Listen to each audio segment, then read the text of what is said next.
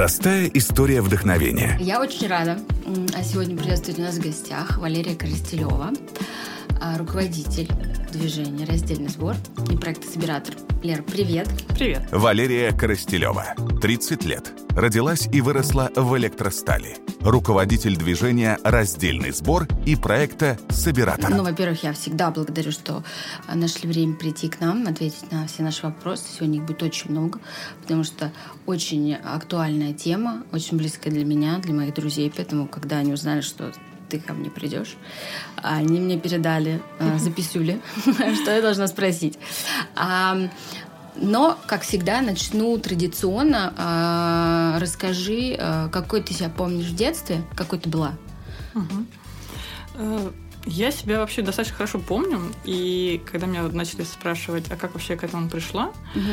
то я начала проводить аналогии, что у меня было в детстве такого, что сформули... сформировало в моей голове такое отношение бережное к природе и вообще неравнодушное к экологии. Угу.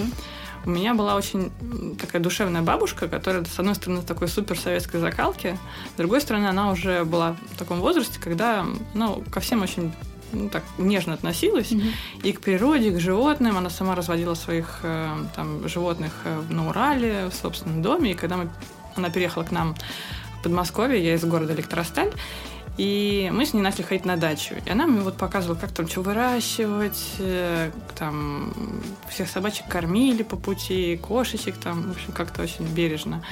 И убирались, то есть всегда такой порядок. То есть mm даже если ты вот супер какой-то дешевый э, там какой-то обстановке, квартире, супер без денег, но это всегда чистота, порядок и э, такое ну, человеческое отношение. А мама у меня наоборот такая, она эм, понимала, что свою ответственность она меня выращивала одну, mm-hmm. ей надо было как-то выживать, особенно в 90-е годы, когда там денег не было, зарплату не платили, mm-hmm. то мама, конечно, так э, строила, с одной mm-hmm. стороны. С другой стороны, она такая показывала пример активности. То есть она всегда какой-нибудь там лидер на работе, всех там куда-то собрать, дискотеку устроить, там, mm-hmm. день рождения кому-то, такой массовик-затейник. И вот э, такая гиперактивность это у меня от нее. Угу. И тоже любовь к порядку, она тоже такая вот, как бабушка, все должно быть идеально чисто. Каждую угу. субботу надо протирать пыль на всех полках в доме, то есть выставить. Это такой страшный просто момент. Я тоже помню, в детстве такое было. Снимай все. Я помню, как я в детстве выходила с бабушкой во двор, пока она сидела с другими бабушками общалась, я брала с собой либо грабли, либо веник и подметала двор. Ну, то есть у меня вот просто поубираться это было любимое занятие в детстве. То есть если нет с кем поиграть, угу. то я шла и убиралась. Дома, там, нет родителей, выходные не с кем погулять, например, с утра, я выбираюсь. Эм, там, могу делать перестановку мебели, там, помыть что-то. Я приходила к подругам уже в классе, наверное, там, в седьмом, восьмом, в девятом. И пока мы делали домашку, я смотрю, книжки-то стоят как-то, ну вот, не по фэншую, знаешь, там, ни по цвету, ни по росту, ни по алфавиту. И, а можно я книжки переставлю тебя? А можно я посуду помою? А может, тут еще в шкафу приберусь?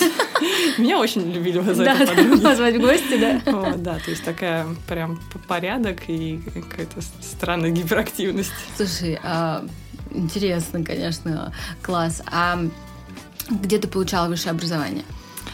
Московский государственный педагогический университет, угу. факультет географии э, и специальность у меня учитель географии и биологии. Угу. Я как раз тоже вот в детстве очень много играла в школу, угу. была старостой, любила всех там поучить, по, ну, так, это такая отличница, ну такая отличница панк. Мне было очень наплевать на все правила угу. в школе, какой-нибудь там в общем, куда меня пытались впихнуть какие-то рамки, угу. а, но при этом я ну, схватывала на лету, поэтому проблем не было, поэтому мне, ко мне не могли придраться и выгнать меня куда-нибудь, там, перевести в какой-нибудь непонятный класс. Mm-hmm. И я хотела, когда выпускалась, чтобы это было связано с людьми, с миром, очень глобально, чтобы это не было какая-то узкая специальность там угу. что-то такое маленькое делать, чтобы это была вся планета, чтобы это было связано с каким-то деятельностью, общением, информацией. Угу. И, и вот выбрала педагогический универ, угу. потому что ты потом будешь учиться, учить кого-то, в общем. Угу. И география, потому что это предмет самый широкий, который можно вот выбрать в курсе. Ты преподавала? Да. Сколько ты преподавала и у кого? Я преподавала как у взрослых, так и у детей. А, я работала с детьми 3 или 4 года. А, притом мне повезло, что я работала в частной школе большую часть времени. Это была загородная частная эко-школа, которая как раз тебе дает полную свободу. То есть вот ты чувствуешь как предмет, ты его так и преподаешь. То есть твоя задача была не просто для галочки, угу. чтобы дети там По пришли. методичкам. Да, деньги заплатили их родители, угу. они приехали, ты им что-то там сказала делать, они делают. А чтобы вот всем также нравилась география, природа и вот то, что ты преподаешь, э, и чтобы дети этим тоже заразились. Угу. И там полная свобода творчества, то есть э, ты придумываешь э, в зависимости от сезона года, от ситуации, какие дети приехали маленькие или взрослые. Ты иногда даже не знаешь, ты приедет первый класс или одиннадцатый, да? Mm-hmm. Они туда приезжают на выходные или там какую-то э, в будни на программу, и ты им рассказываешь, как связаны какие-то вещи в природе. То есть ты с ним прям идешь на экскурсию такую образовательную. Mm-hmm. И вот, а посмотрите здесь. Как вы думаете, почему? Mm-hmm. А давайте вы изучим вот это, записываем, поизмеряем а зимой снег, там, да, например, тоже mm-hmm. еще что-то. И вот три года я так э, работала, совмещая с университетом, э, ездила там, на другой конец, можно сказать, да, от своего дома. Mm-hmm. И мне очень нравилось. А потом еще одну четверть проработала в государственной школе, но поняла, что система государственного образования это вообще не то, что мне хочется, это то, что ломает вообще мой мозг. А почему ты перестала преподавать? А, потому что в государственной школе нацелено не на то, чтобы дать какие-то умения, знания и вообще представления о мире, да, а скорее просто поставить оценку, сдать, э, сдать кучу отчетов, журналов, в общем. А частный сектор, ну, тоже а, частные школы тоже разные бывают, и поэтому, когда я уходила из государственной школы, притом это было такая классная, в центре Москвы, с супер там мажорными детьми, родителями, преподавателями, директорами, но вот какое-то человечного отношения к учителям, обычным, особенно молодым специалистам, которые горят, вот сразу крылья обрубают, угу. и все. То есть даже какие-то... Или садятся тебе на шею, еще говорят, а делай еще вот это, вот то. И мне это не понравилось, и я просто вообще вышла из системы. Я поняла, что не буду в системе. И буду искать, да, наверное, какую-то школу, которая мне будет по душе. Но тут в этот момент меня перехватил муж. Перехватил муж и забрал. Слушай, а, ну давай вот ты начала тоже когда рассказывать, сказала уже, что это был как эко-школа. А когда вообще в твоей жизни появилось а, слово эко? Ну, вот так осознанно, наверное, в классе в девятом.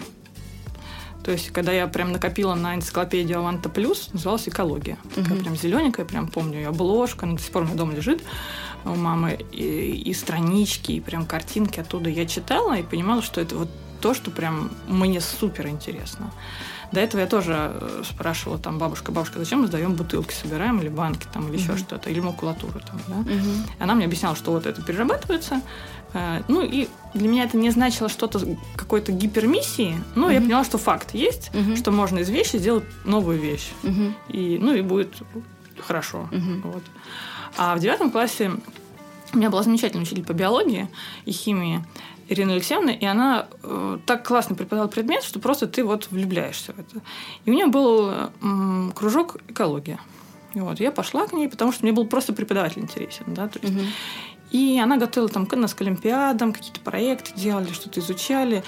И все, меня, в общем, как бы в эту сторону затянуло.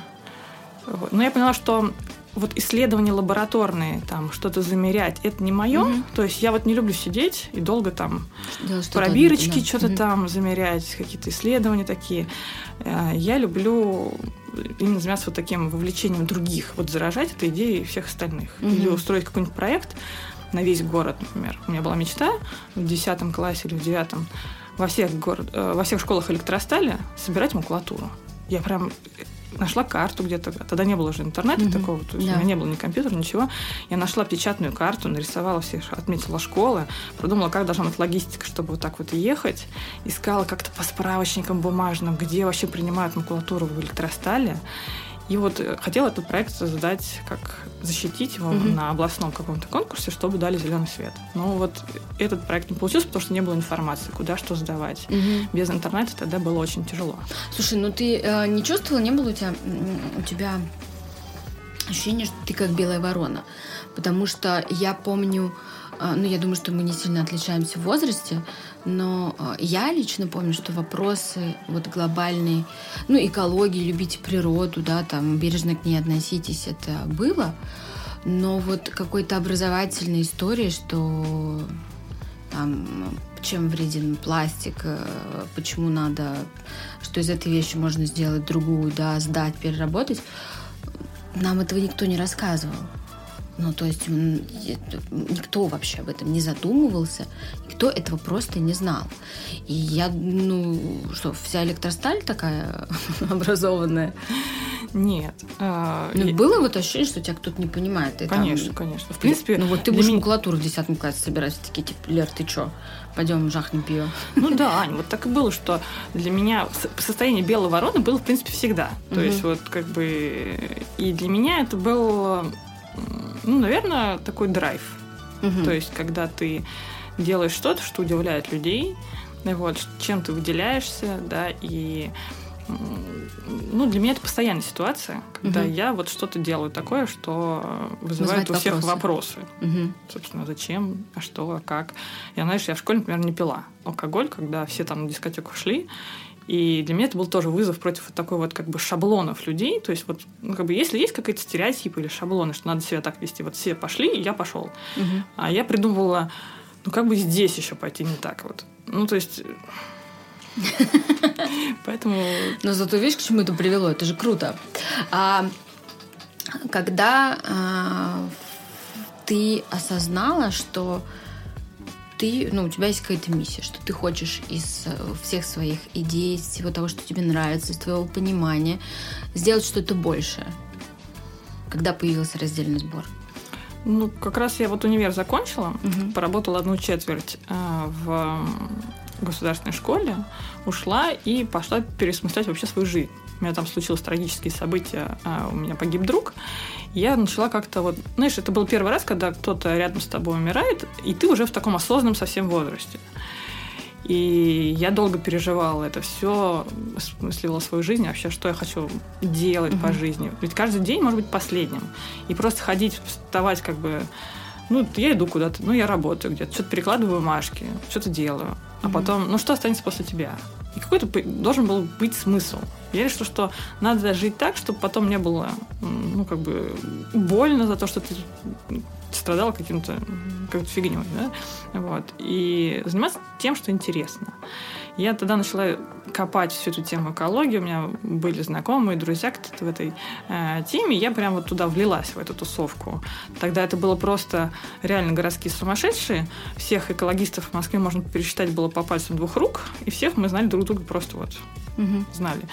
И я поняла, что это мое, потому что э, меня это цепляет с детства. Просто пока я учился в универе, мне было вообще не до этого. Я ездила 6 часов в день, только проводила в дороге, чтобы попасть в универ и обратно. И мне было вот не для того, чтобы еще что-то там, какие-то проекты делать. Мне поспать mm-hmm. бы mm-hmm. и в 4.50 встать. Вот. И как только появилось свободное время, я просто погрузилась в эту тему экологии и поняла, что я буду так или иначе здесь что-то делать. Пусть это будет не работа, это будет хобби, например, но я буду эм, просвещать людей, как раз про какие-нибудь занятия, там, встречи. То есть, вот, грубо говоря, учитель, угу. но только вне формата школы. Угу. И не дети, и не программа, а вот разные темы, взрослые, там, бабушки, дети, студенты, может быть, какие-то сотрудники кого-то, да, то есть... Угу. И как вообще что пошло? Что делала? Да, конечно. Вот э, первый собственно, проект, который э, я запустила, это это был как раз Собиратор и Эко-школа только в 2012 году. Угу. То есть я набралась информации, знаний, и просто такой между собойчик у нас в районе. Всем, как было интересно, моим знакомым, мы просто собрали в угу. семейном клубе и просто начали проводить лекции, такие занятия, рассказывать все, что знали просто. Кто-то там знает про это, ну, кто-то про это, я вот про раздельный сбор, кто-то про экологичное питание, не знаю, там про бытовую химию, там как делать самостоятельно или как там хотя бы выбирать безопасное. И вот потихонечку это начало развиваться, и, э, ну, наверное, за последние семь лет я просто, наверное, несколько сотен лекций, тренингов, выступлений провела. а, про раздельный сбор. Когда ты сама вот лично начала э, проводить этот раздельный сбор и сдавать свои отходы, переработку? Прям на, на регулярной основе? В 2011 году, когда я переехала в Москву угу. к своему мужу, и он был сторонником Greenpeace на то время и знал про карту Recycle Map, и, в принципе, угу. что в Москве есть пункты. Угу. Вот.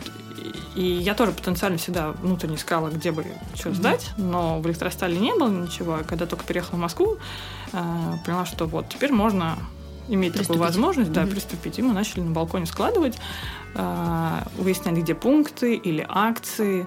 И вот mm-hmm. пошло. Пошло, да. А, ну хорошо, вот это, это все классно, но жить же на что-то надо. Да, вот, и тут как раз меня муж вот перетянул к себе. У него свой бизнес по производству чехлов для горных лыж, сноубордов, велосипедов, mm-hmm. скейтов, в общем, всего, на чем катаются. И у него был в тот момент кризис а, в этом бизнесе, в вдохновении, в семье. И, в общем, как-то он искал себя. Вот. И все лето я ему, пока вот между универом mm-hmm. и следующей работой, я ему помогала просто так. Ну, пойдем, я здесь тебе помогу, здесь сделаю mm-hmm. что-то, поищу в интернете. Он совсем не компьютерный такой. А, как бы он больше творческий, mm-hmm. он такой придумывает эти все чехлы, модели, как это все сделать, стратегии, стратегии. А вот э, как такой исполнительный, да, mm-hmm. такой директор у нас я. И я им помогала. Потом, когда я увольнялась из школы, он говорит, что ты не бойся, если ты хочешь, что делай. Как бы, если что, пока мне помогаешь, и потом вот найдешь себе, ну, то, что хочешь делать. И вот до сих пор я ему помогаю. Я так шучу, что вот я пошла ему помогать. Э, и реально, да, стала таким исполнительным у нас э, Э, руководителем, который занимается сайтами. Я научилась mm-hmm. писать сайты сама, наши первые, потому что у него не было ни сайтов, ничего. Mm-hmm. Искал через интернет производителей, поставщиков чего-то. Начали продавать, э, э, сделали розничное направление, то есть до этого он занимался только оптовым. Mm-hmm. И я создала наш первый интернет-магазин. Сама ездила курьерил сама принимала звонки вместе с ним, там, да, мы там все это отвозили. И мы прям вот шаг за шагом вдвоем выстроили наш полностью с нуля бизнес, который у него тогда вот почти развалился. И получается, когда ты фрилансер в таком формате, а, у тебя есть время, да, то есть когда ты понимаешь, что что-то ты перегрелась от компьютера, надо mm-hmm. пойти чем-нибудь заняться, вот, оп, переключаешься на экологию. Mm-hmm. Вот. Сейчас эм, ты, получается, руководитель вот эко-движение «Раздельный сбор», и еще и проекта «Собиратор». Насколько я понимаю, а, читав твой инстаграм, что «Собиратор» вы ре- реанимировали ну, прям основательно года два назад. Год назад. Вот Год назад. 1 сентября день рождения у нас случился. А, да? да. Я вас поздравляю. Спасибо. Год назад. А, получается, но при этом сейчас у вас ну, достаточно, ну, я не могу сказать, что структура, но в целом вы не маленькая организация. То есть у вас есть сотрудники, у вас большой склад, э, пункт приема, да, у вас там есть офис. А, у меня такой вопрос, когда я э, ну, я с вами уже, наверное, где-то полгода, месяцев семь, может быть, и эм, у вас э, всегда делаете отчеты в Инстаграме, и рассказывайте там за июль. Соответственно, мы есть финансовый отчет, есть отчет по количеству того, сколько э, отходов вы отправили. Ты такой, когда читаешь у тебя, я помню, там в бегемотах вы делали, это было прикольно. Так вот, вопрос такой, когда смотришь финансовый отчет, где вы расписываете ваши расходы и доходы, а, всегда есть пункт а, в том, что вы всегда в жестком минусе. Да. Ну, то есть вот июнь, по-моему, последний месяц, который я видела, у вас минус 200 там, с чем-то тысяч рублей. Чем вы закрываете это? Своими собственными деньгами с мужем. Мы изначально вложили э, собственные деньги, чтобы снять офис, нанять людей, снять склад, машины. И э, ну вот все это время э, мы вкладываем туда. Просто потому что нам, во-первых, в принципе, мы видим в этом перспективу, с одной стороны, с другой стороны, нам просто хочется заниматься чем-то, что нам интересно. Угу. Год назад просто мой муж э, сказал, что а давай вместе этим заниматься. То есть до этого он мне всегда просто помогал такой вот поволонтерить, угу. подсказать мне какие-нибудь мысли. Я приходила к нему на кухню, говорю, слушай, ну вот подскажи. И он мне помогал. А потом у меня случился кризис. Вообще движение «Раздельный сбор», оно в Москве, я им занимаюсь на волонтерских началах уже 2014 года официально, а не официально аж 2012 как раз. Угу. Вот собиратор «Раздельный сбор», они прям угу. в один год, в 2012 году, когда я вот угу. так стартовала. И просто вот в фоне волонтерства мы что-то делали. Акции проводили, что-то там, лекции, с кем-то сотрудничали. Ну, прям вот угу. совсем все на коленке. И когда волонтерство это нестабильно, это не системно. Для меня самое главное, чтобы был результат, чтобы была система и был mm виден прогресс. mm И когда, с одной стороны, у тебя получается статус такой, что вы так долго много делаете, вы уже столько информации знаете, вы уже просто проанализировали очень много всего, и к тебе обращаются компании, как уже профессионалам-экспертам, давайте делать проект совместный, а ты волонтер, и у тебя команда волонтеры. Никто не готов подписаться на ближайшие там даже три месяца стабильно делать вот какую-то задачу. Угу. И руки опускаются, потому что тебе приходится отказываться. Угу. А, то есть взяться за какой-то большой проект ты не можешь. Мимо тебя проходит слон, ты даже его не можешь ущипнуть. Вот. Не то, чтобы поговорить с ним. Да? Вот.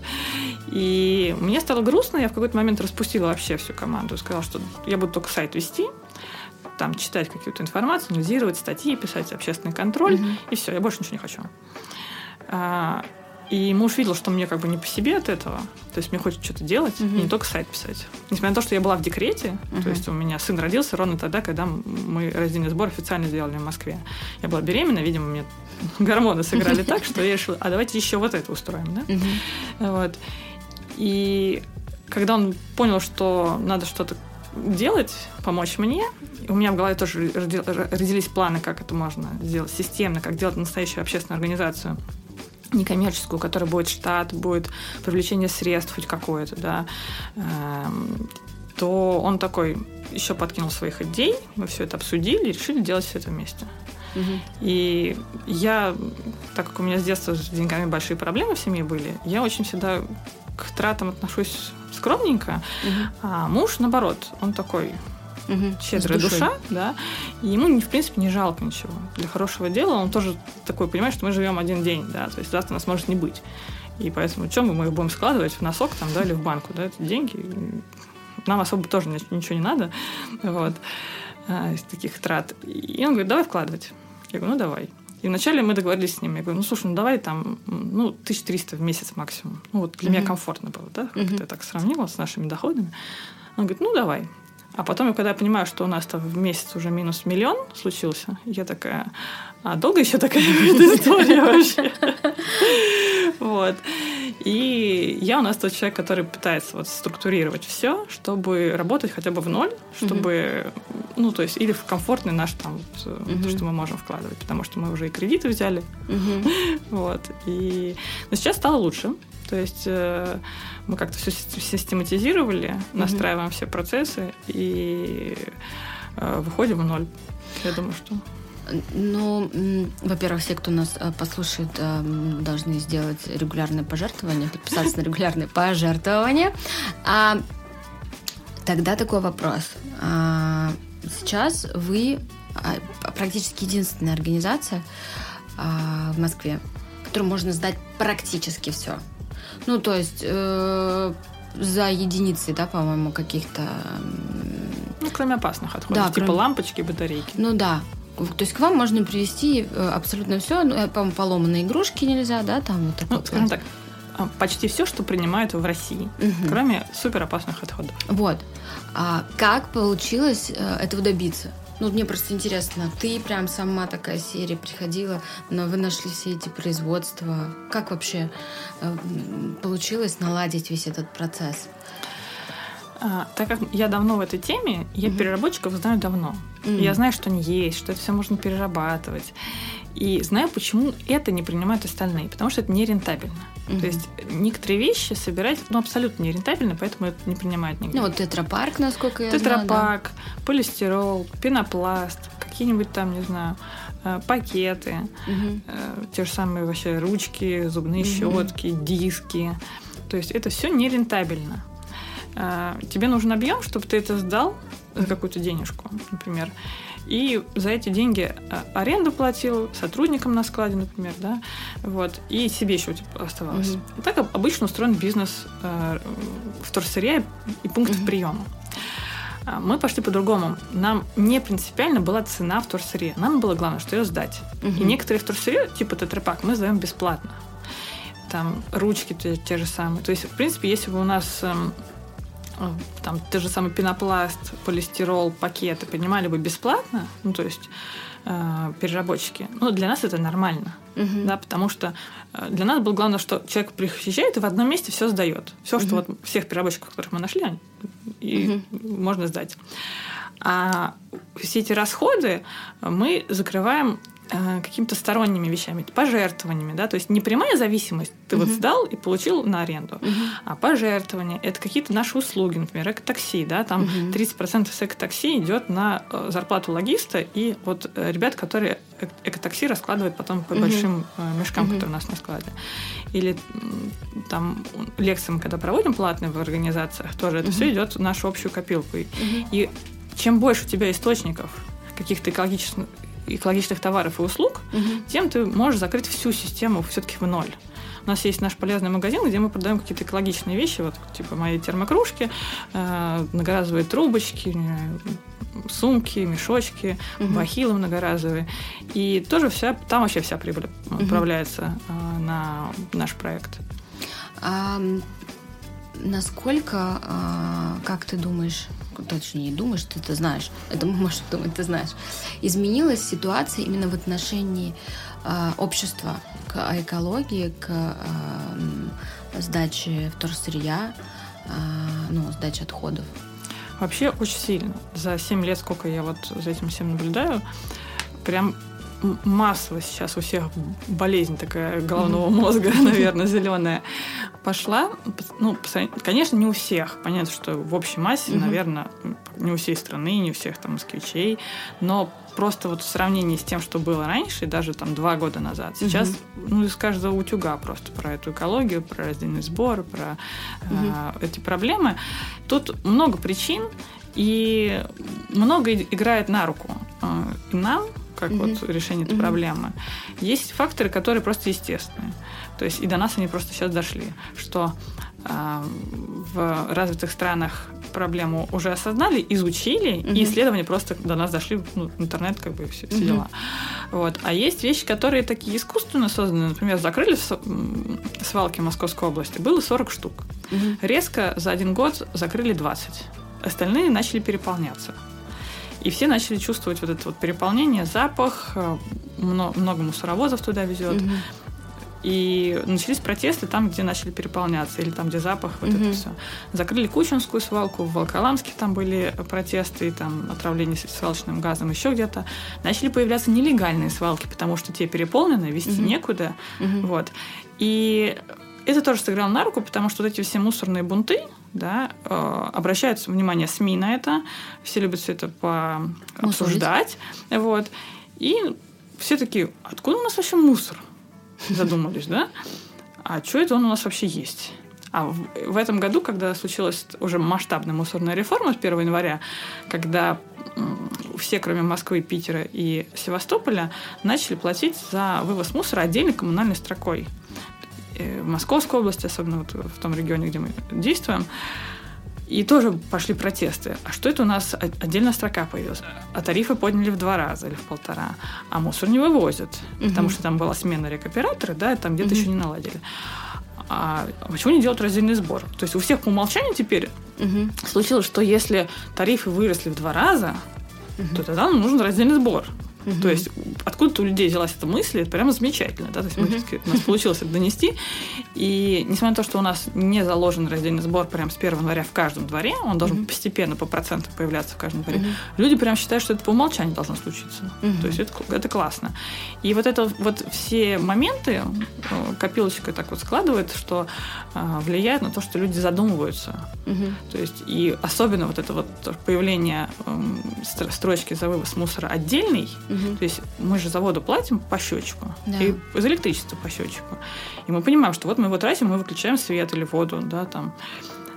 И мусор мы образуем. И вот в это вот 1 января случилось осознание того, что мусор мы все-таки образуем. Угу. И он куда-то потом девается. И за это угу. тоже приходится платить. А почему платить? Потому что перевозка, контейнеры, захоронение, обезвреживание, досортировка, все это, ну, это прям процессы, это целая вообще индустрия. Угу. А, смотри, Тогда следующий вопрос э, касаемо этой темы. Э, в каждом дворе э, во многих дворах появились либо колокольчики, либо появились вот эти желтые. У меня во дворе появился желтый этот контейнер такой, знаешь, с решеткой. Сеточкой. Даже, сеточкой, да. А насколько это рабочая тема-то в итоге? А, в зависимости от региона и даже района Москвы по-разному, к сожалению. Ну, какой самый, хорошо, давай начнем. Какой самый э, показательный, хороший район Москвы, если мы говорим про Москву сейчас, например? Я бы сказала, что э, округ Северный самый э, адекватный да, угу. по пока по системе внедрения раздельного сбора, потому что там компания Эколайн, которая у нее сменился команда, и они начали делать очень все, скажем так, открыто, достаточно интенсивно, э, и контейнеры хорошо оформлять, и заниматься просвещением в своих соцсетях в том числе. Ну, как-то, угу. в общем, работать со своей угу. аудиторией. Но все равно не идеально. В общем, смысл какой? Что в любом случае сейчас все отправляется на досортировку. Угу. Будь это контейнер просто смешанных отходов, который вот самый обычный стоит, будь это сетка желтенькая, зелененькая, голубенькая, угу. неважно какая, даже колокольчики. Все отправляется на досортировку. Угу. Но из смешанных отходов можно вытащить на этой сортировке максимум 10% вторичного сырья. Ну, представь, это полная помойка, которая mm вот все перемешано, гигиенические отходы, еда, там что-то мокрое, жидкое, в общем. И там от, вытаскивают только алюминиевые банки, пластиковые бутылки и целое стекло, если доехало. Может, какие-то крупные металлические предметы э, и крупные пластиковые, типа тазик. Mm-hmm. Ведерко, тазик, не знаю, какой-то большой контейнер для игрушек, знаешь, такие пластиковые mm-hmm. есть. Вот что-то такое большое вытаскивают. Все остальное уже испорчено, и невозможно, макулатура вообще сразу портится, да, при, mm-hmm. при соприкосновении с пищевыми отходами. Э, и все все равно идет на свалку. Вот как бы вот этот хвост 90%. Угу. Из сеток, из колокольчиков, из, из контейнеров для вторсырья э, везется на досортировку. Обычно mm-hmm. другой машиной, и за этим надо следить как раз нам, как пользователям. Если вы mm-hmm. видите, что машина, которая вывозит смешанные отходы, вдруг берет контейнер для вторсырья и тоже к себе в кузов, mm-hmm. это чаще всего, вот 90% случаев, человеческий фактор водителей и дворников. Mm-hmm. Они думают, например, дворник он не подответственный э, машине вот этой вот угу. и региональному оператору, который вывозит, он ответственный управляющей компании, который следит просто за чистотой во дворе, который подметает, следит, чтобы там не было намусорено. Угу. И у него есть ЦУ, что контейнеры не должны быть переполнены, с них ничего не должно вываливаться. Иначе тебе вот ай-яй-яй, да, не получишь зарплату. И он видит, что контейнер с вторсырьем переполнен, потому что жители такие классные, сознательные, но взяли и переполнили контейнер.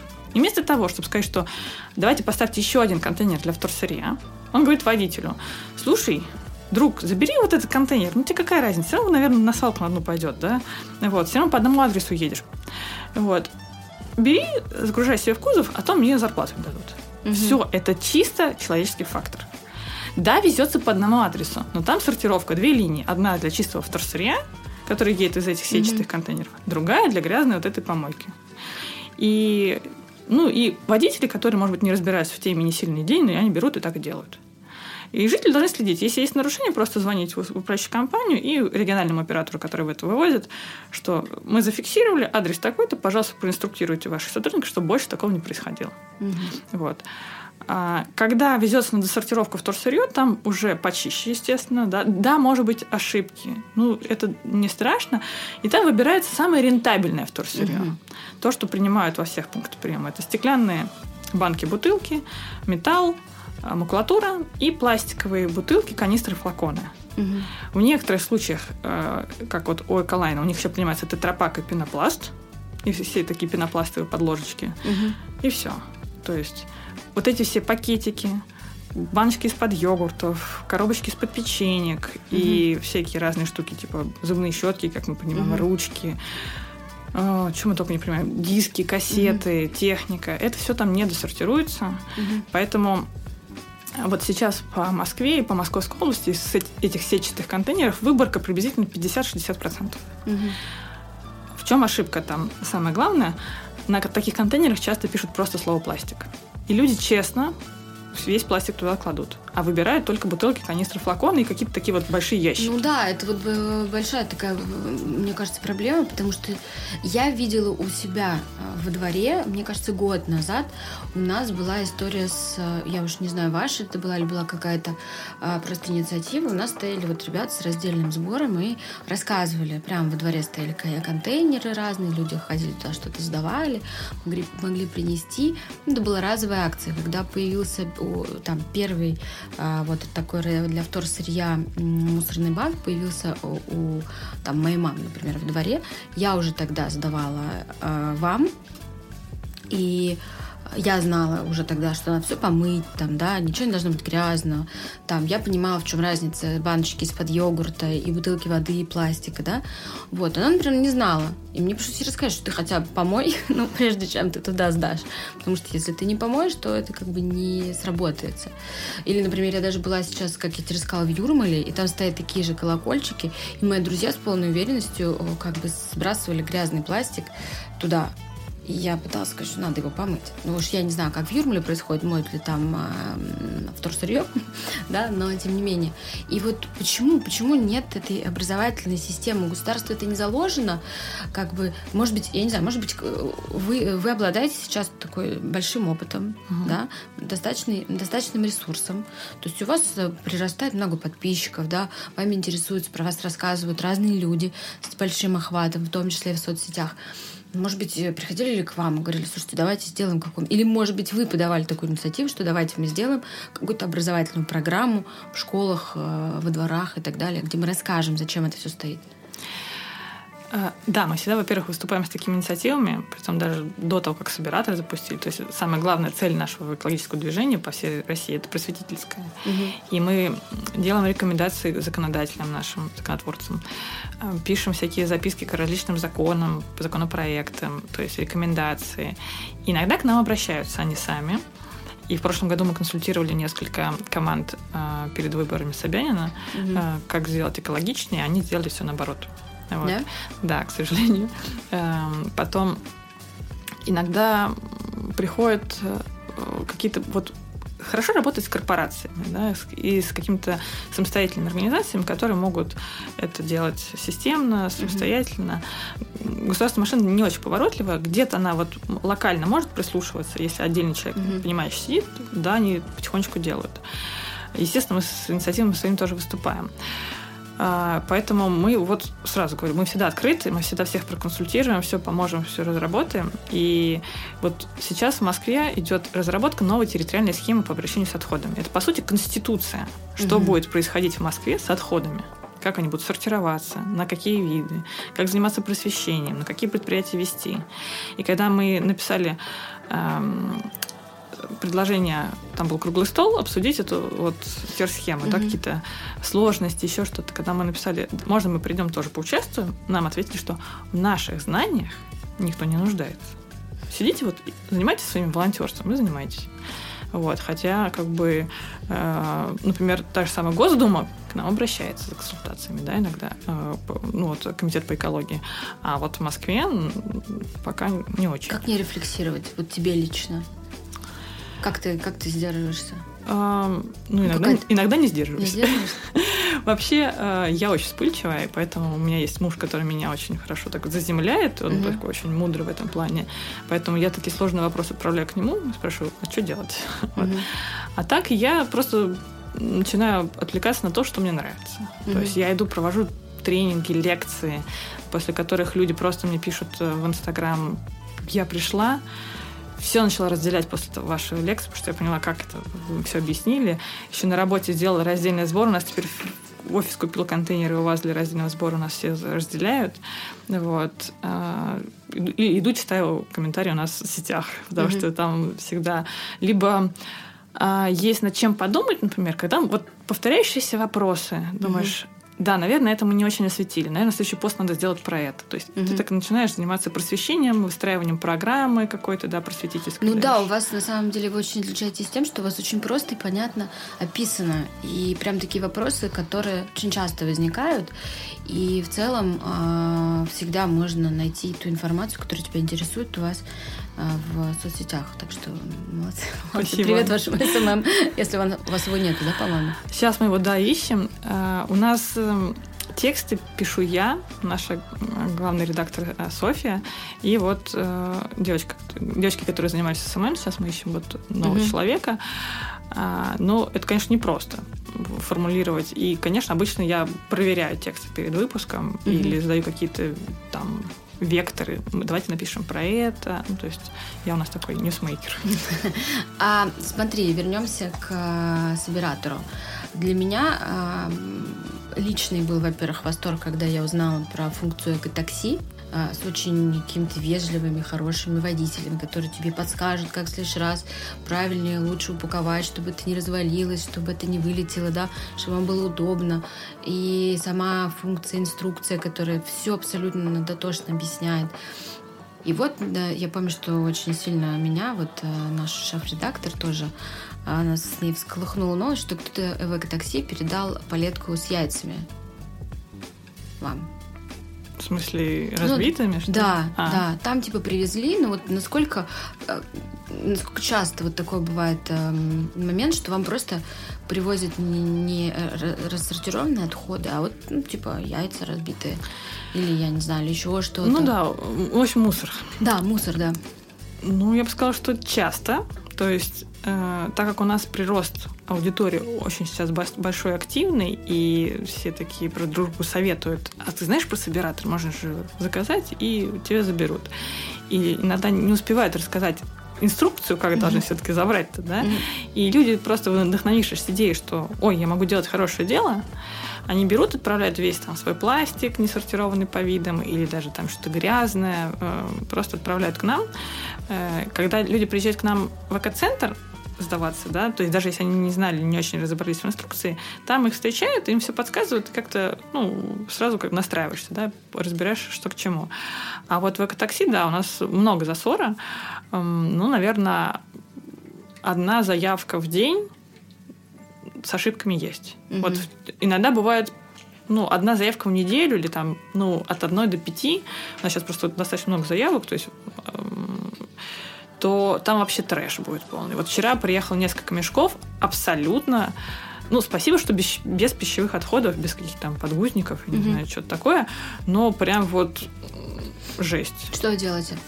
Ну что, выбрасываем это в обычную мусорку, и э, у нас проблема в том, что за вывоз мусора нам Вы приходится платить. платить. То есть вот за то, что мы пользуемся контейнерами для мусора, нам каждый месяц выставляют счет.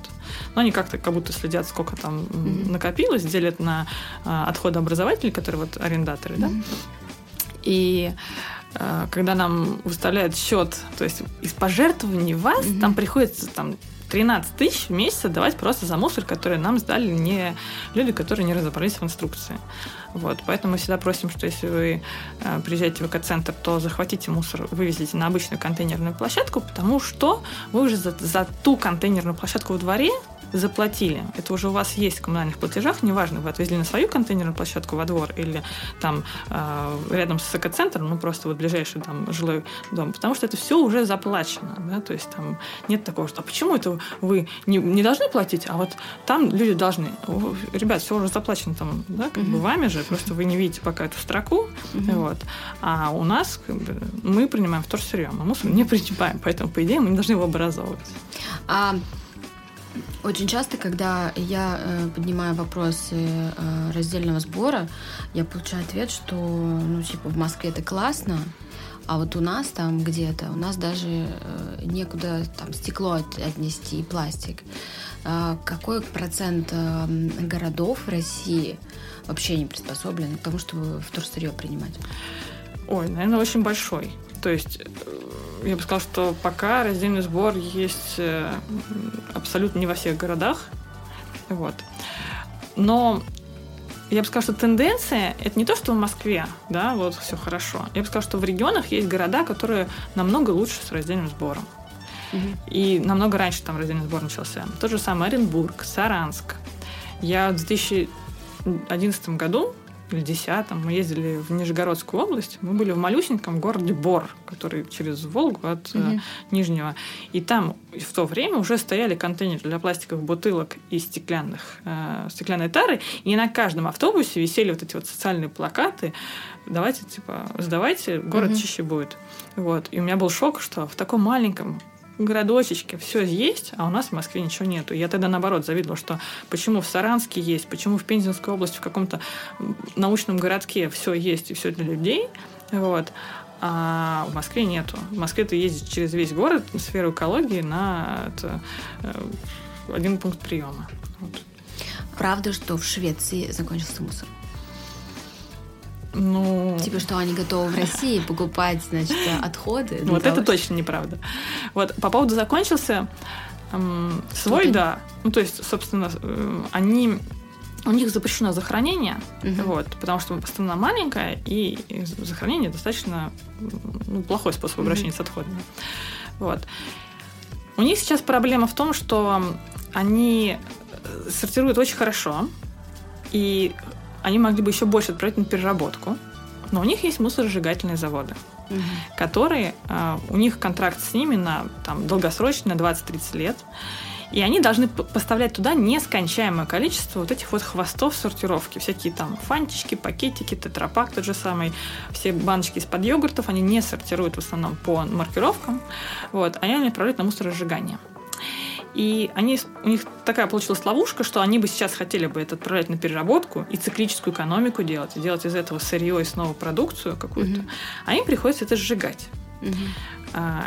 По а, плану ЕС, Евросоюза, каждая страна должна наращивать процент перерабатываемых отходов и снижать процент захоронения и сжигания. А в Швеции случилась ловушка, они не могут больше. И всем скандинавским странам сказали, ай-яй-яй, вы не справляетесь. Угу. Что они делают? Они не покупают мусор. Наоборот, они оказывают услугу сжигания соседним mm-hmm. странам. Например, э, в Эстонии нет мусоросжигательных заводов, ну или там что-то совсем очень мало, типа два, что ли. И, и тоже надо сокращать захоронение. Mm-hmm. Что они делают? Они берут и покупают услугу в Швеции, mm-hmm. размещение их вот этих вот хвостов сортировки mm-hmm. на их мусоросжигательных заводов. Mm-hmm. То есть, таким образом, э, Швеция не платит неустойку своим заводам сама, Угу. Вот, но поставляют вот эти вот всякие фантики, тетрапак и э, коробочки из печенек с йогуртами на мусоросжигательный завод. Но обратите внимание, что у них нельзя сжигать смешанные отходы. И вот купить у нас, даже если бы это была бы покупка, а не угу. наоборот, как на самом деле, смешанные отходы они не будут. У них есть жесткая контроль того, что сжигается. Это должны быть только полимеры, только вот эти всякие там композитные, никаких опасных отходов, никаких там, не знаю, медицинских, лакокрасочных, батареек, техники. А у нас же в мусорке все подряд. То есть нам, по сути, надо было все сначала разделить, угу. э, удостоверить их, что там нет ничего опасного. И тогда, возможно, они бы за денежку, опять же, от нас у себя mm бы это сожгли. Ну, понимаешь, да? Ну, это понятно. вообще не, не та Нереально. экономика, которая как бы... Нереально, ну да. А, тогда у меня такой тебе вопрос. А, что получается из переработанных отходов? Ну, начнем с банального. Со стекла mm-hmm. вот, и с металла. Их перерабатывают само, сами в себя. Э, бесконечное количество раз в целом можно перерабатывать, в зависимости mm-hmm. там дальше от красителей, может быть, каких-то добавок. Mm-hmm. Но это очень простая история. И даже если их вдруг не переработали, они, ну, если мы не говорим про какие-то тяжелые металлы, там, mm-hmm. да, какие-то э, фонящие, то э, особенно стекло совершенно инертно.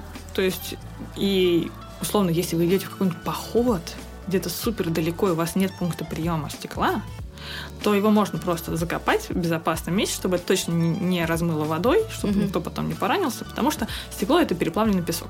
Угу. Ну, сода, песок, известняк. То есть это угу. обычные предметы, которые не накапливают в себе ничего и ничего потом не отдают. Угу. А, макулатура перерабатывается а, в макулатуру. Вот количество переработки макулатуры 6 раз в среднем, ну, может быть, 4-6 раз. И последняя стадия – это когда вот э, поддоны для яиц, такие вот подставочки для фруктов и чашечек там кофе. Это пульпер-картон, и он сам в себя тоже перерабатывается. Есть технологии переработки его раз 16-20, там даже, может быть, больше.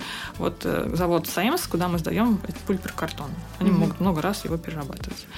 Если, опять же, вот вам некуда сдавать такой пульпер-картон, его можно компостировать или сжигать в печке. Ну, mm-hmm. То есть э, с каждым разом целлюлозное волокно становится покороче, поэтому сделать из него качественную бумагу уже не получается. Mm-hmm. Дальше. Пластик. Пластик разных видов перерабатывается по-разному, поэтому, собственно, у него разная температура плавления mm-hmm. и горения, и приходится нам его сортировать по маркировочкам. Mm-hmm. Еще даже внутри маркировки, вот э, пластик 0,1 с маркировкой, бывают бутылки, а бывают такие подложки под еду. Для под еду, да, там салатики, mm-hmm. помидорчики, mm-hmm. там печеньки, и у них разная толщина, плотность. Вот, и поэтому их тоже по-разному перерабатывают, и поэтому сейчас пока ищем переработчика вот под угу. коробочки, угу. пока прекратили прием, потому что сложно. Угу. Вот такой пластик не, не были, оказывается, готовы брать, как вот у нас с этикетками угу. же еще, да. Э, из них делают, вообще у нас из пластиковых бутылок делают в основном синтетическое волокно, синтепон, это наполнители для подушек, игрушек, угу. курточки, одеяла. А, делают стрэп-ленты, то, чем упаковывают коробки, да, такие штуки. Какие-то технические вещи, опять же, упаковку техническую. А самое классное, когда делают бутылку из, из, бутылки. Но такой завод у нас в России один. Поэтому mm. думать, что вы сдаете бутылку на переработку, она снова будет бутылкой, потом еще бутылкой. Да, она так может быть бутылкой много раз, но в России только на одном заводе. Поэтому mm-hmm. лучше воду, конечно, да, не покупать бутылированную, mm-hmm. а все-таки э, по возможности наливать свою тару, mm-hmm. наполнять свои бутылки, там, э, кружки, фляжки и так далее. Дальше различные, например, добрые крышечки, да. вот, которые мы все да. активно любим и собираем. Их у нас перерабатывают в сетки для овощей и фруктов. Вот картошку угу. покупаешь, да? Вот. О, прикольно. Или совочки, там венички, угу. вот эти щетки для подметания улиц или дома, тазики, угу. вот такие изделия. Это получается из крышечек? Да, это из крышечек. Э, потом, ну, вот коробки, всякие контейнеры для игрушек, опять же, да, такие для угу. техники. Сейчас что-то тоже делается из вот этого пластика 02, из наших угу. флакончиков от шампуней, бытовой угу. химии угу. Там, и так далее.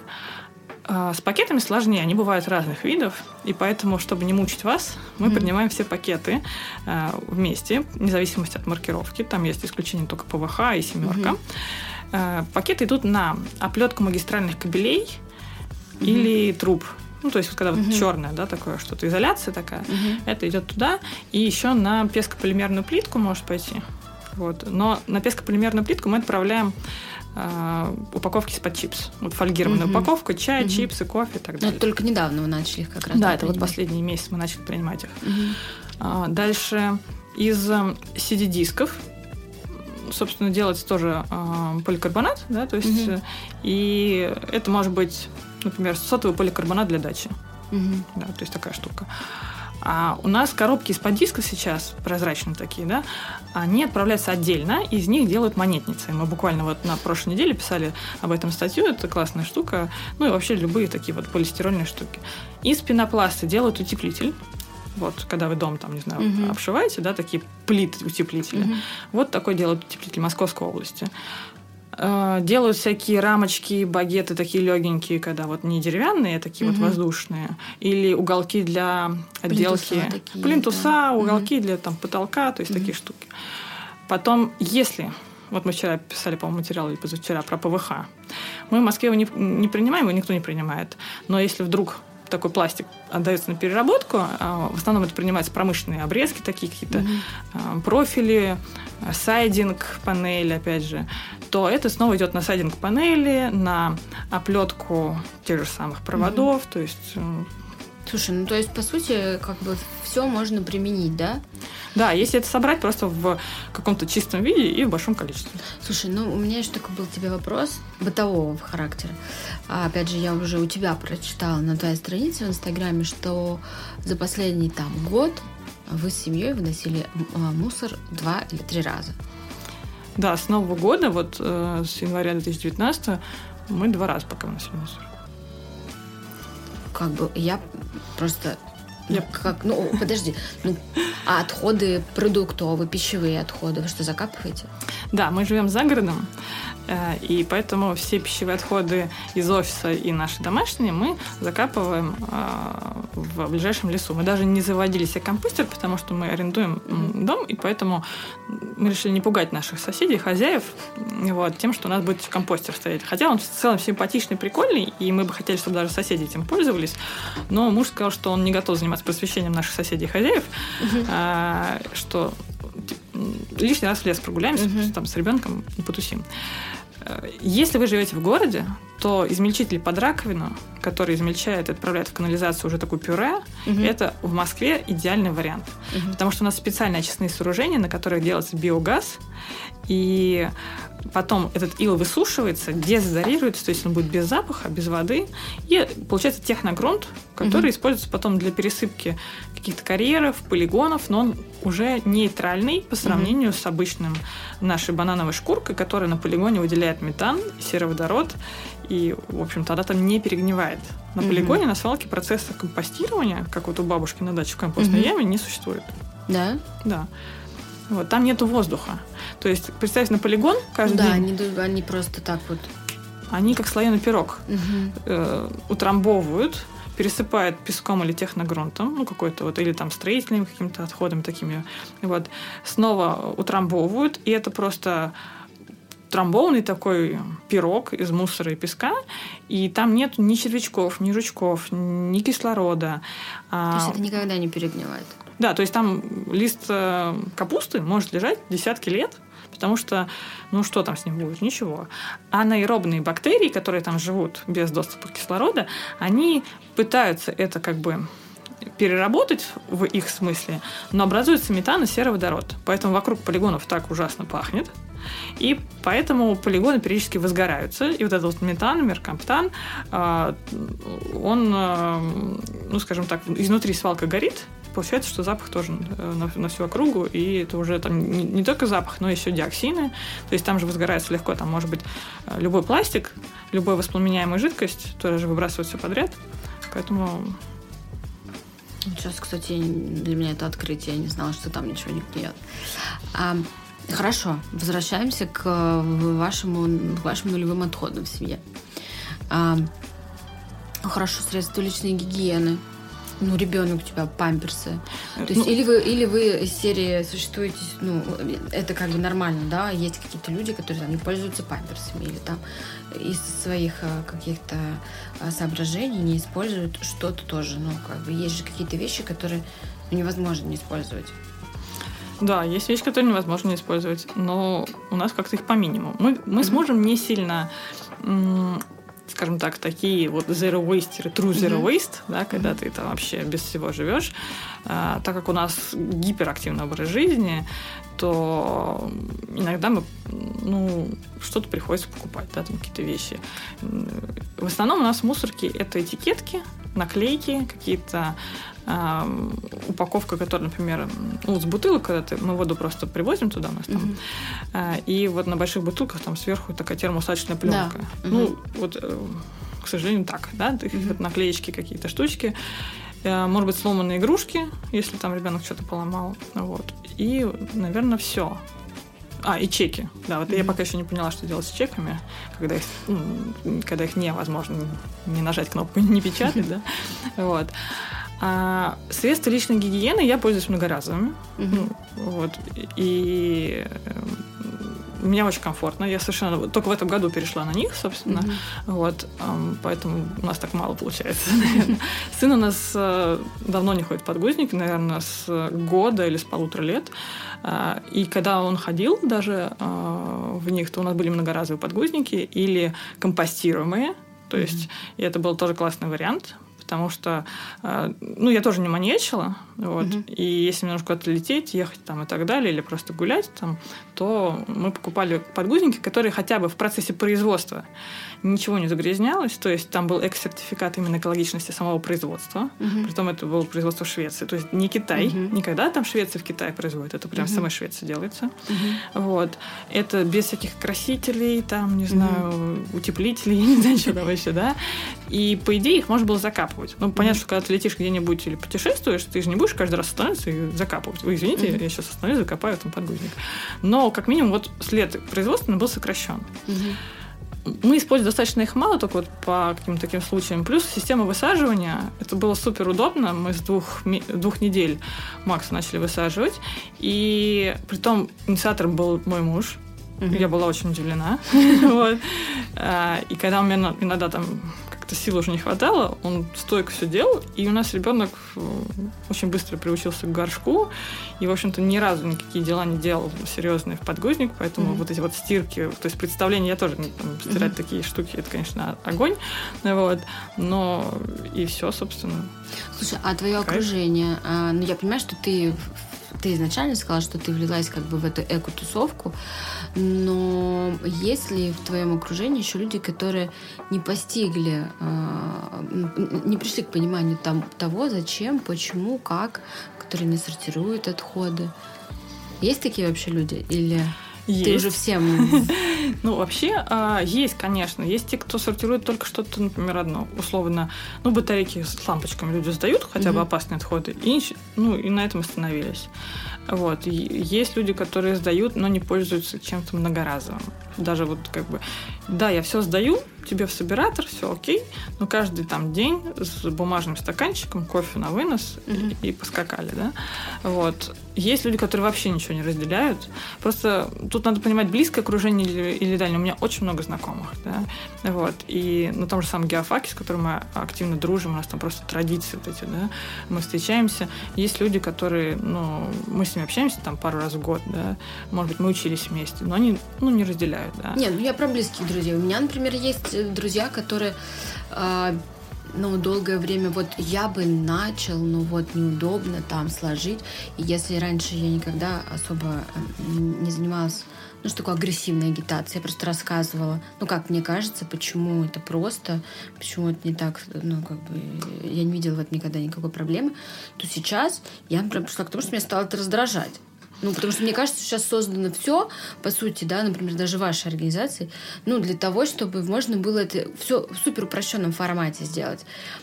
И как бы меня, меня ну, типа, иногда это бесит. Да, слушай, меня тоже, конечно, бесит. Иногда я э, ну, ограничиваю общение, когда я понимаю, что мой уровень принятия сейчас не готов. Угу. Ну, то есть, вот если я вижу, что человек, он как бы экологизируется, но, например, я думаю, что, ну вот, с учетом того, что для меня он что я для него не последний человек, что он для меня не последний человек. Но очень медленно, для меня это больно, да, что я вроде бы даю пример, я подсказываю, я создаю mm-hmm. какие-то сервисы даже, да, для того, чтобы... Ну, да. вот, не, там, иногда даже забираю э, у них тоже сырье сама, когда приезжаю в гости. Но идут как-то медленно. Меня это обижает, поэтому я стараюсь как бы вот... Ну, mm-hmm. я сейчас не готова общаться, наверное, как-то думаю, ну, надо передохнуть, набраться mm-hmm. какого-то вдохновения и попробовать заново как-то по-другому, может быть, да, на, на это все взглянуть.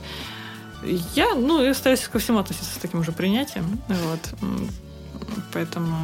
А ну, кого? близкие друзья, мне кажется, так или иначе все начали что-то разделять. И, естественно, а родители для меня это был безумно просто вот я не знаю, как это назвать, это гордость, когда я начала всем этим заниматься, я не говорила маме, чтобы она начала разделять, то есть не, не пришла и сказала, что мам, все, теперь так. Угу. А, тем более она живет в Электростале, а я живу в Москве. То есть, ну как я буду за ней следить, что ли, каждый день, да, я там камеру поставлю. Вот. И однажды я приезжаю к ней в гости, и она говорит, ну, поедешь, положи себе в багажник, а, я там собрала тебя раздельно, твой мусор, вот, на балконе возьми. Я такая, в смысле собрала? Что, серьезно? То есть я такая, как, ты чего? Я же тебе ничего не объясняла там. Говорит, ну, ну ты же там что-то делаешь ну, что-то, значит, тебе это важно, значит, это полезно что-то. Ну, я, правда, не знаю, что там как что, но вот я собрала. Я, естественно, потом все объяснила, но для меня это было невероятно просто приятно, что мама, не спрашивая ничего, сделала вот такой вот комплимент мне, как бы, что она оценила, что это все не зря, и что постаралась в это включиться. А кому сложнее, эм, кого сложнее этому обучить, научить и рассказать? Молодому поколению, там, поколению 30-40-летних или людям старшего возраста после 60, по твоему опыту? Кто сложнее принимает э, вот что? Я бы сказала 40 плюс. Угу. Вот. И мужчины 40 плюс, наверное, а, а женщины там ну, 45 плюс 50 плюс где-то так. Ну, то есть вот то поколение, которое, видимо, наелось всего и от государства, и от всего от жизни, и ничему уже не верит, и уже у них нету такого вдохновения, хоть какого-то запала, какого-то драйва, а может быть, все-таки да. Угу. То есть с ними, конечно, сложнее всего. А знаешь, у меня еще такой возник вопрос. А, ты сейчас сказала, наелась от государства, и он снова возник в моей голове. Вы, во-первых, очень активно против мусоросжигательных заводов, да, вы э, очень активно выражаете свою позицию, вы проверяете и как-то стараетесь контролировать все вот эти вот а, системы внедрения раздельного сбора uh-huh. в городе, а, не только в Москве, еще где у вас есть а, ваши активисты. Активисты, да. А, вы когда-то сталкивались с тем, что, ну, как бы государство вам говорило, а ну-ка, что это вы тут э, лезете? Что вы тут нас разоблачаете? А, ну вот напрямую прямо открыто нет. Но в целом видна э, их позиция относительно нас, что мы такие честные, да, mm-hmm. и стараемся все-таки принципиально оставаться на своей позиции. Э, например, нам не согласовывали митинги в Москве против мусоросжигания за раздельный сбор. Вот. И любые экологические митинги, даже если мы потом их типа, с другим названием, да, но там была в повестке обсуждения э, способов обращения с отходами. Ну, угу. они же понимают, что мы будем говорить про способы. Угу. Три способа раздельный сбор, мусоросжигание, захоронение. Вот. И да, в общем-то, не согласовывали митинги или вот как э, мы хотели пойти на круглый стол обсуждать да, угу. территориальную схему, он сказал, нет, вот, не надо к нам приходить. Или еще что-нибудь из серии. Мы пишем обращение по поводу контейнеров профанации в лесопарках Москвы, на Мосприроде, а они просто нас игнорят. То есть у них все нормально. То есть у них цветные контейнеры есть, а вывоза из них раздельного нету. И они про это знают, и мы про это знаем. И как бы э, вот. Но они просто игнорируют. Ну, то есть какого-то открытой конфронтации нет, да. Угу. А, других активистов, которые, может быть, локально занимаются борьбой против мусоросжигательных заводов, их, конечно, и на них и давят, и угрожают, и машины жгут.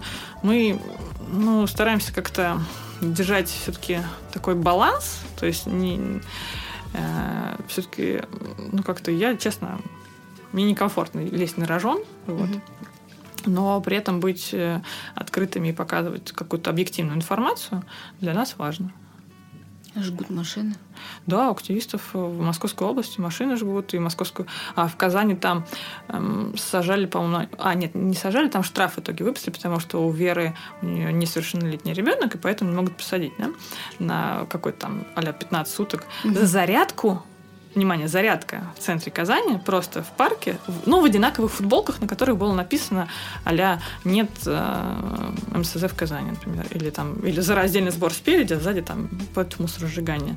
Там 15 девчонок вышли сделать э, зарядку, зарядку в парке, их задержали и хотели там а 30 суток, там, не знаю, что-нибудь, а в итоге выписали штраф, вот. Э. Обалдеть.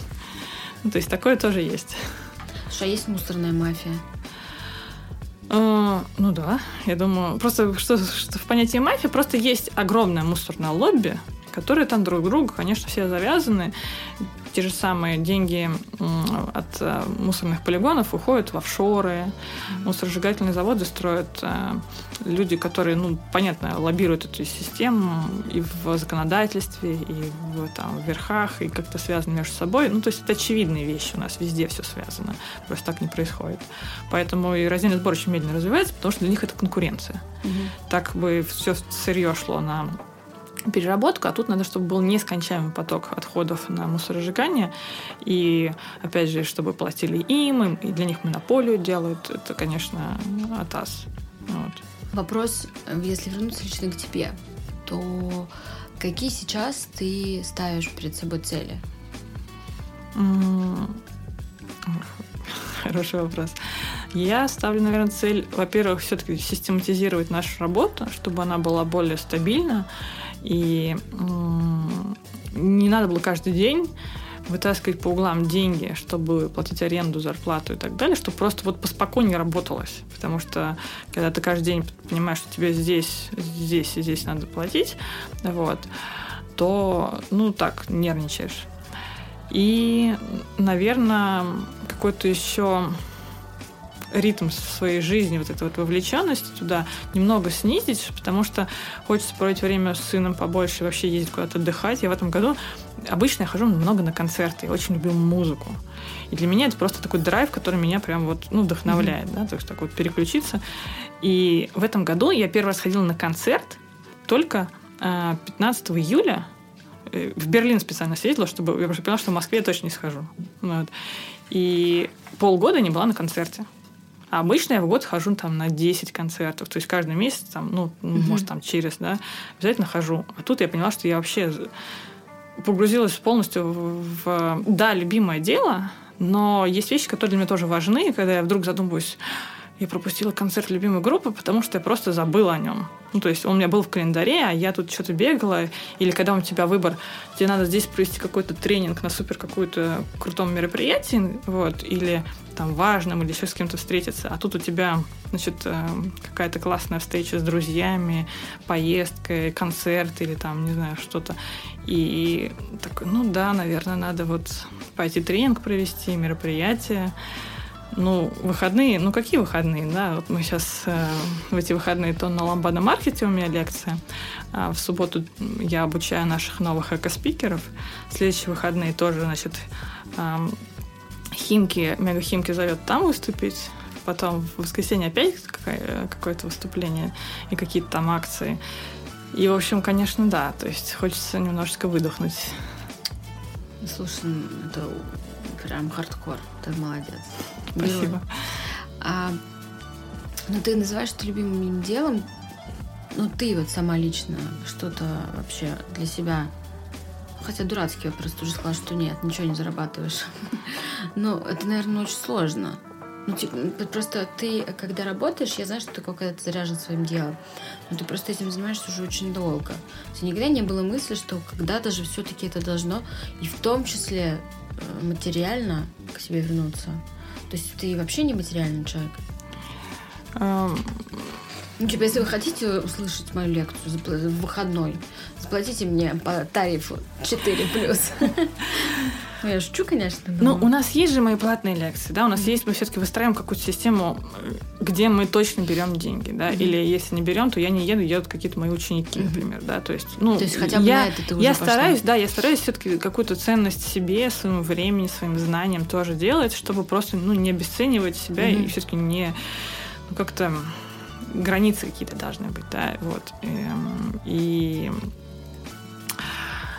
по поводу денег, ну, мне вот здесь не принципиально заработок, заработок денег именно в этом направлении. Вот. Ну, получается, это благодаря тому, что бизнес, который вы построили с мужем, да, пока ты ему помогал, он работает. Да. Ну, вот. а, ну, дай бог, чтобы он всегда работал. Ты как рассматривала ситуацию, что как ты вот а, сложится ситуация, что это не будет приносить а, такого количества, ну, таких средств, допустим, да, что-то произойдет с этим бизнесом, и что ты будешь делать? Ну, сделаем новый бизнес. Ну, собственно, вот мы сейчас пытаемся сделать социальное предпринимательство из собиратора. Mm-hmm. То есть у нас сейчас очень много услуг. Мы внедряем раздельный сбор э, в офисах, школах, фитнес-центрах, ресторанах, ну, в общем, любых организациях. Mm-hmm. Мы разрабатываем свои собственные контейнеры.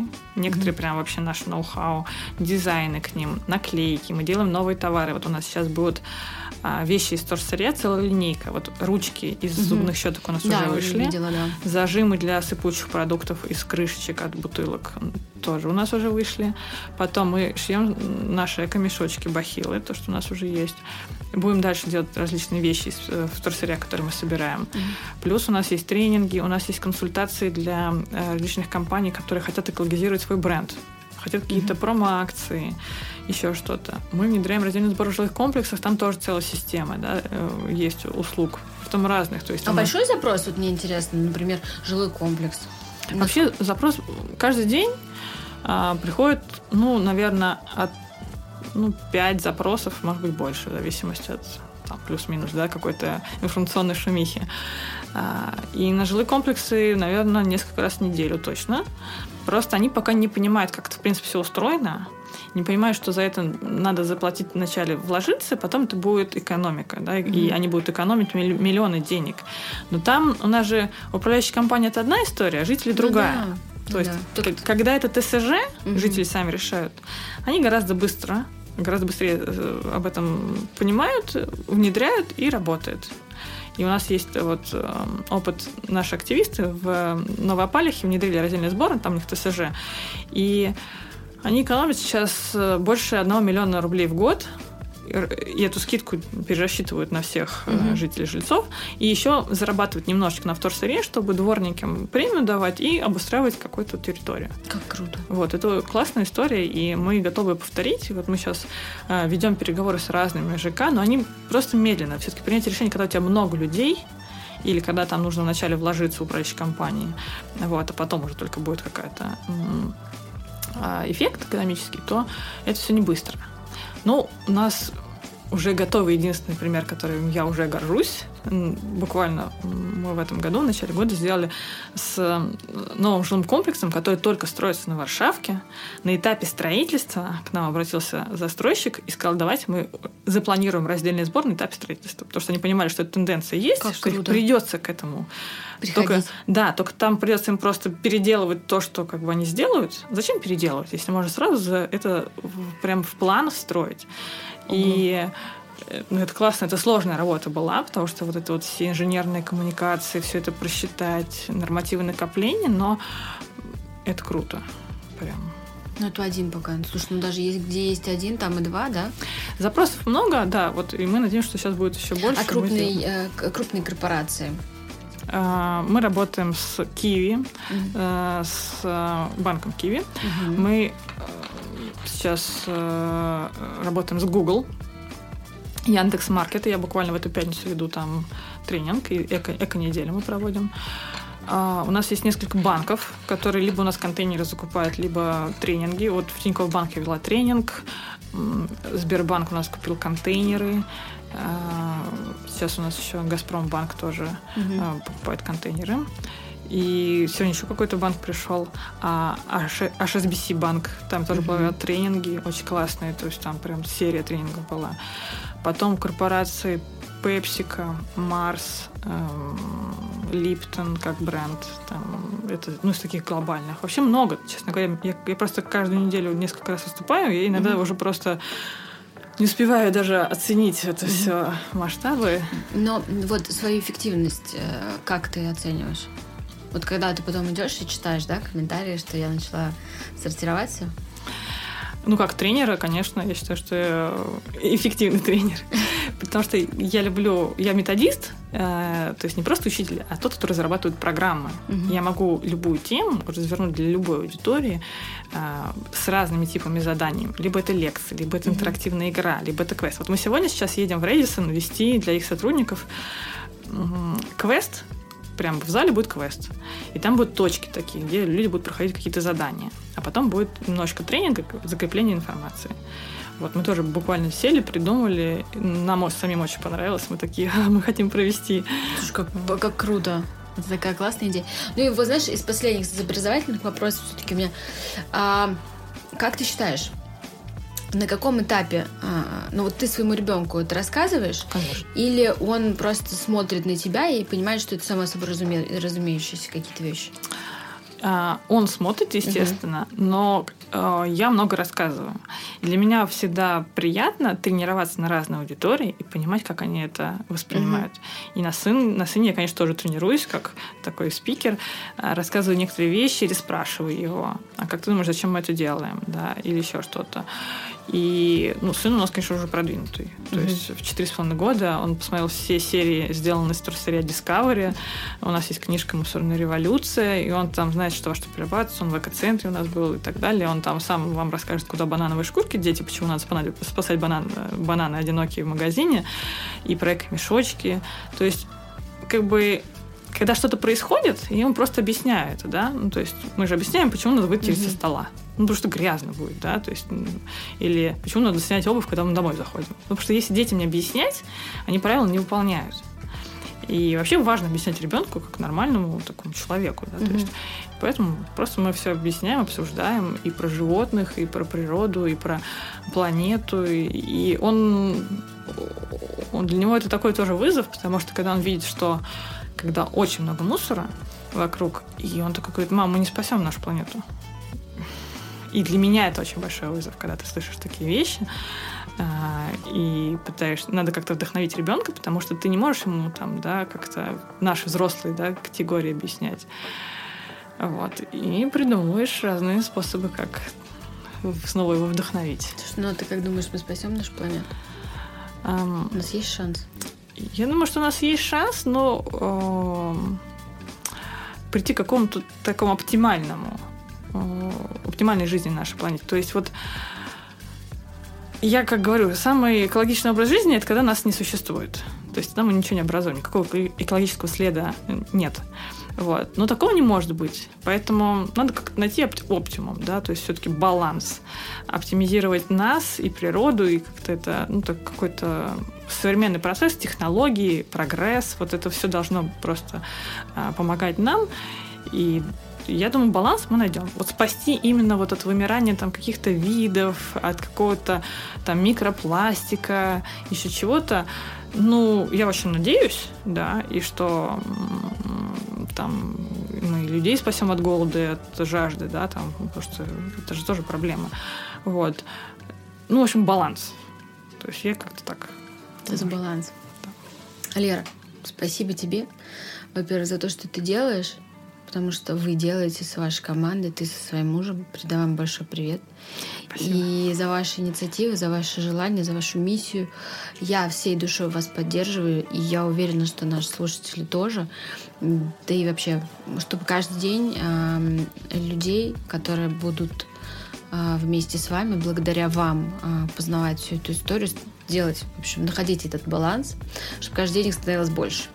Спасибо, Ань, что ты нас поддерживаешь и помогаешь всем, чем можешь. Да, в общем, спасибо, ура. И чтобы больше концертов было. Вот, это точно. Вот, чтобы прям э, в этом году десяточку ты отгуляла. Постараюсь.